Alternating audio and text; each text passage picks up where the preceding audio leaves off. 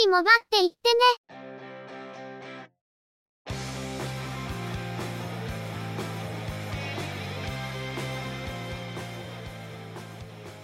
この番組は、モバイル通信に関する技術や業界の動向についてのニュース、IT ガジェットについての情報などの話題を中心にご紹介していま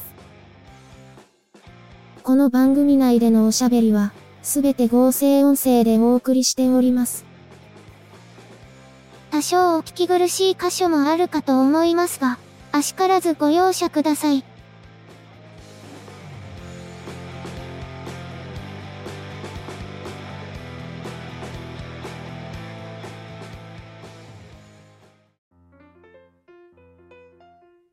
今週もゆくもばのスタートです。お届けいたしますのは、ネタを探してきたり、いろいろしてるのが中の人、またの名をハイマウント。そしてお話をするのは、佐藤ささらと、鈴木つづみと、嫌です。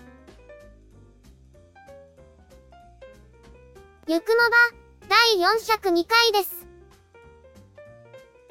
中の人の回線契約を先日見直しをかけたんですが、8月末をもって、解約を決めた IIJ ミオの eSIM データプランベータ版と OCN モバイル1の契約が終了しました。これに代わる契約として、ドコモの契約を1回線アハモに切り替えていたんですが、9月に入ったら SIM カードを eSIM に切り替えるつもりでした。昨年、ドコモの eSIM 切り替えがオンラインでできなくなっているとのニュースがあったんですが、もう1年近く経つし、いい加減終わってるだろうと高をくくっていたんですよね。ところが、未だに継続中で、オンラインでの切り替えができないため、ドコモショップへ行くよう案内されています。なお、このメンテナンスが終わるまで、手数料は無料で対応するとのことです。この件でネットを調べてみると、ドコモショップのスタッフさんがこのことを知らないという事例が少なからずあるようなんですよね。ということで、中の人は事前に最寄りのドコモショップに連絡して、対応可能か聞いてみることにしました。ただ、さすがに1年近くこんなことになってたら、即答で答えが出るものと思ってました。しかし、結構待った挙句、その場で回答が出ないので折り返し連絡すると言われてしまいましたね。5分で折り返すと言われて、結局10分以上待つことになりましたが、ホームページに書いてある案内と同じ内容が回答されました。なお、手続きを行うためには来店予約が必要との回答です。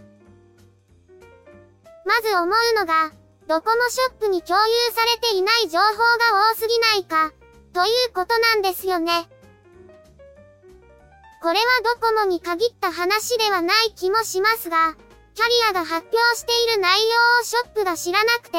あちこち問い合わせてようやくこちらが知っている情報にたどり着く、というのがちょっと多すぎるように思います。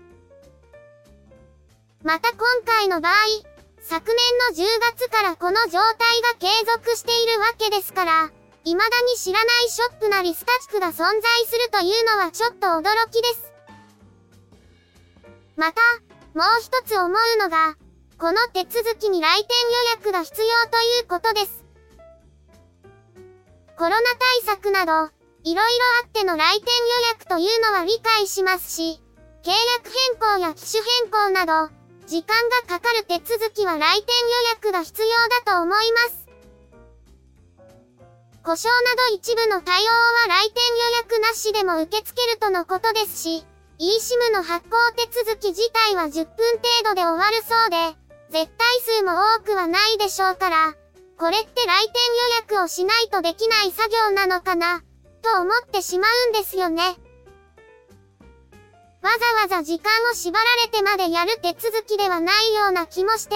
予約するのもわざわざドコモショップに行くのも面倒でしかないので、オンラインの復帰を待ってもいいかなと思ってしまいました。あと予約を求めるなら、せめて来店予約のページで来店目的を選択する画面で、該当する項目を用意してほしいなと思います。回は無料の手続きであるはずなのに、アハモサポートの項目は有料であることの確認を求められますし、アハモではなくドコモの eSIM の場合でも、結局どの項目を選んだらいいのか微妙に困るのが残念だなと思いました。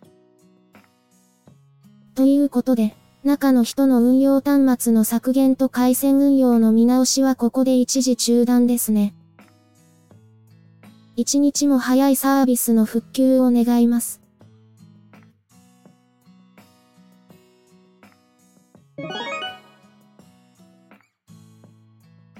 それでは、今回のニュースです。楽天モバイルは、富士山山頂や登山道の一部において、4G と 5G のサービス提供を開始したことを明らかにしました。標高3776メートルの富士山県ヶ峰付近で、4G 及び 5G の通信を利用できるようになったほか、河口付近を一周するお鉢巡り時に 4G を利用できるとのこと。このほか、富士宮ルート、須走ルート、御殿場ルートの3つの登山道でも、自社回線によるエリア化を行っており、登山道では1年を通して、富士山山頂では9月上旬までの期間で通信サービスの利用ができるとのことです。楽天モバイルの自社エリア化はどんどん進んでいる印象ですが、ついに富士山が自社回線エリアになったようです。山頂は山が開かれている9月上旬までというのは他社と同様ですが、登山道は通年で利用できるとのことで、いろいろ言われてる楽天モバイルも頑張ってるんだなというのが率直な感想です。屋外のオープンエリアでは頑張っている。と感じることも増えていますが、商業施設などの屋内のエリア化がまだ進んでいない印象なので、ここが支障なく使えるようになるのが時間がかかるのかなと感じます。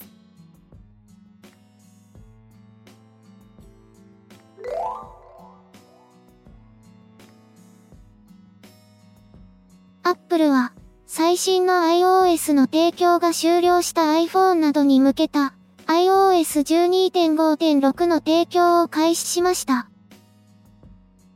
対象となるのは iPhone 5S、iPhone 6、iPhone 6 Plus、第1世代 iPad Air、iPad mini 2、iPad mini 3、第6世代 iPod Touch です。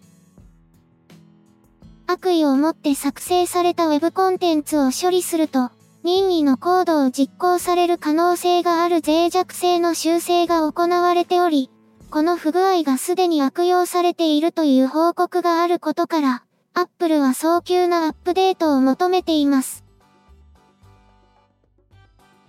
Apple は、最新 OS へのアップデート対象外となっている旧機種について、重大なセキュリティ更新を伴う場合は旧機種向けの OS にアップデートを行うことがあります。iOS12 系では、前のバージョンの12.5.5も、iOS13 がリリースされた後にセキュリティアップデートとして提供されていますが、今回は脆弱性が実際に悪用されたと報告されていることで、アップデートを行ったのかもしれません。なお、この脆弱性の修正については、最新の iOS 及び iPadOS の15.6.1でも行われていますので、まだアップデートをしていない方は早めにアップデートをしておくことをお勧めします。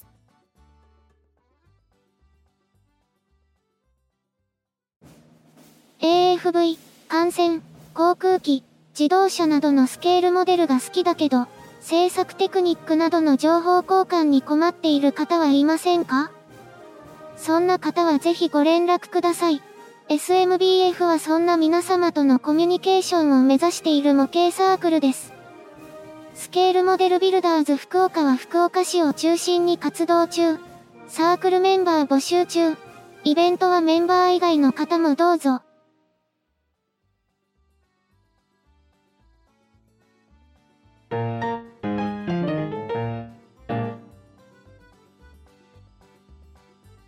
HTC 日本は、Android スマートフォン、デザイア22 Pro を10月1日に国内で発売、9月1日から予約を開始したことを明らかにしました。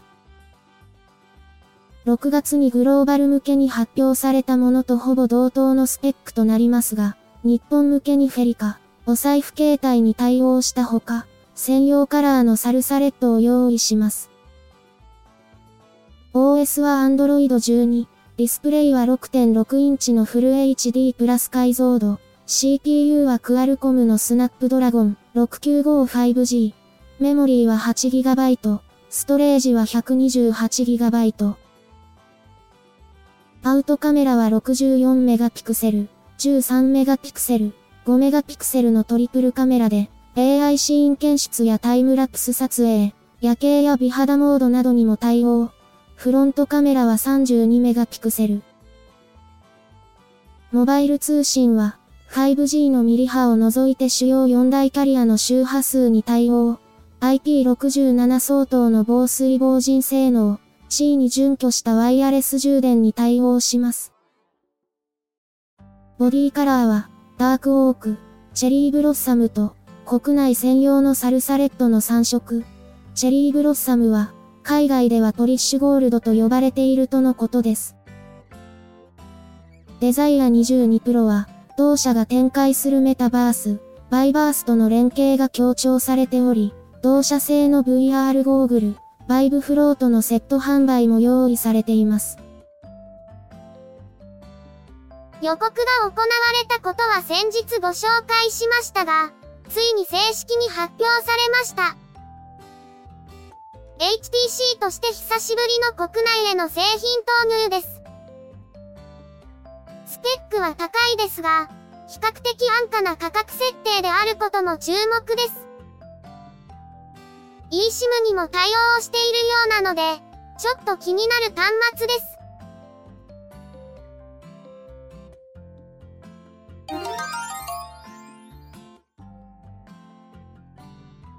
NTT ドコモは、電話番号保管サービスについて、10月1日から保管期間が最長3年間から最長6年間に変更するなどの内容の変更を発表しました。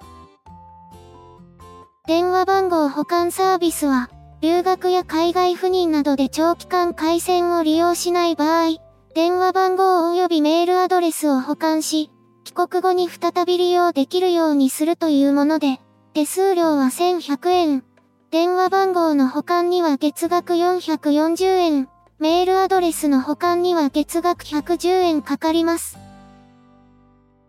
今回の変更で、10月1日以降に申し込まれたものについては保管期間を3年から6年に変更。また、解除時に申し込める料金プランについて、これまではすでに新規受付が終了している料金プランであっても、保管を申し込んだ時の契約と同一のプランを選べたものが、10月1日以降は解除時に申し込める料金プランのみ選択可能と変更されます。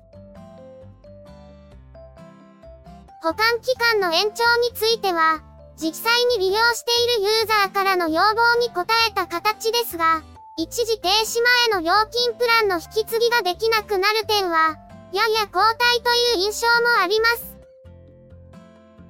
ただ、これまでの3年から倍の6年も止められるとなると、それだけ前のプランを保持できるというのはドコモとしては負担になりますから、致し方ないところもあるのは理解できます。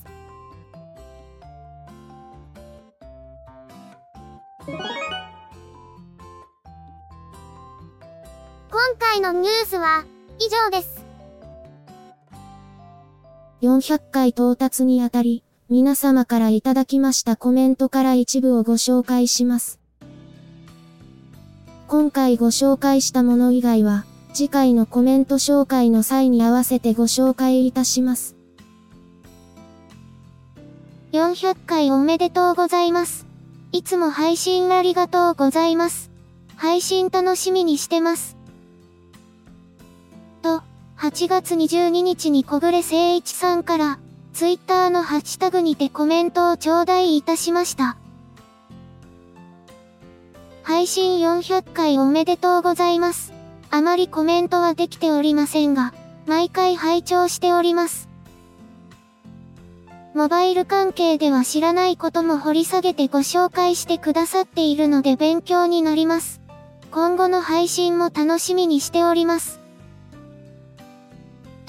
8月22日にヒロ岩尾さんから、ツイッターのハッシュタグでコメントを頂戴いたしました。小暮さん、ヒロ岩尾さん、コメントありがとうございました。今後とも、できる限り長く、できる限りわかりやすい内容でお届けできればと思います。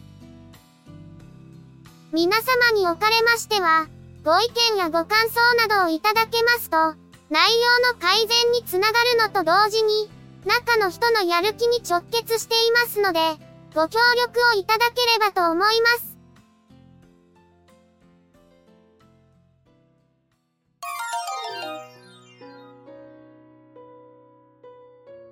今週のゆくもばは、そろそろお別れです。ゆくもばへのご意見やご感想、その他何かコメントしたいことがありましたら、ぜひ遠慮なくお寄せください。Apple Podcast へのレビュー投稿、ブログへのコメント、メールフォームからの投稿、Twitter でハッシュタグ、シャープ y, u, k, u, m, o, b, a をつけたツイートなど、送りやすい方法でお気軽にいただければと思っています。ハッシュタグはアルファベット小文字。日本語ハッシュタグは使用していませんのでご注意ください。他にも Facebook ページや Discord サーバを運用しており、こちらでのコメントも歓迎します。詳細は Twitter アカウントをご参照いただければ幸いです。いただきましたコメントは、おおよそ月末をめどにしてご紹介させていただいています。また、ゆくもばで過去に配信していたものの再配信、ゆくもばアーカイブスを不定期で連続配信しています。お時間がありましたら、過去の振り返りとしてお聞きいただければ幸いです。では、今回はこれで失礼いたします。また次回、皆様のお耳にかかれますように。ゆっくりもばっていってね。ゆくもばは、チェビオ、クリエイティブスタジオを使って作成しています。番組作成にかかる一切を取り行うのは、中の一言ハイマウント。お話をしましたのは、佐藤ささら。鈴木つづみ。いや、でした。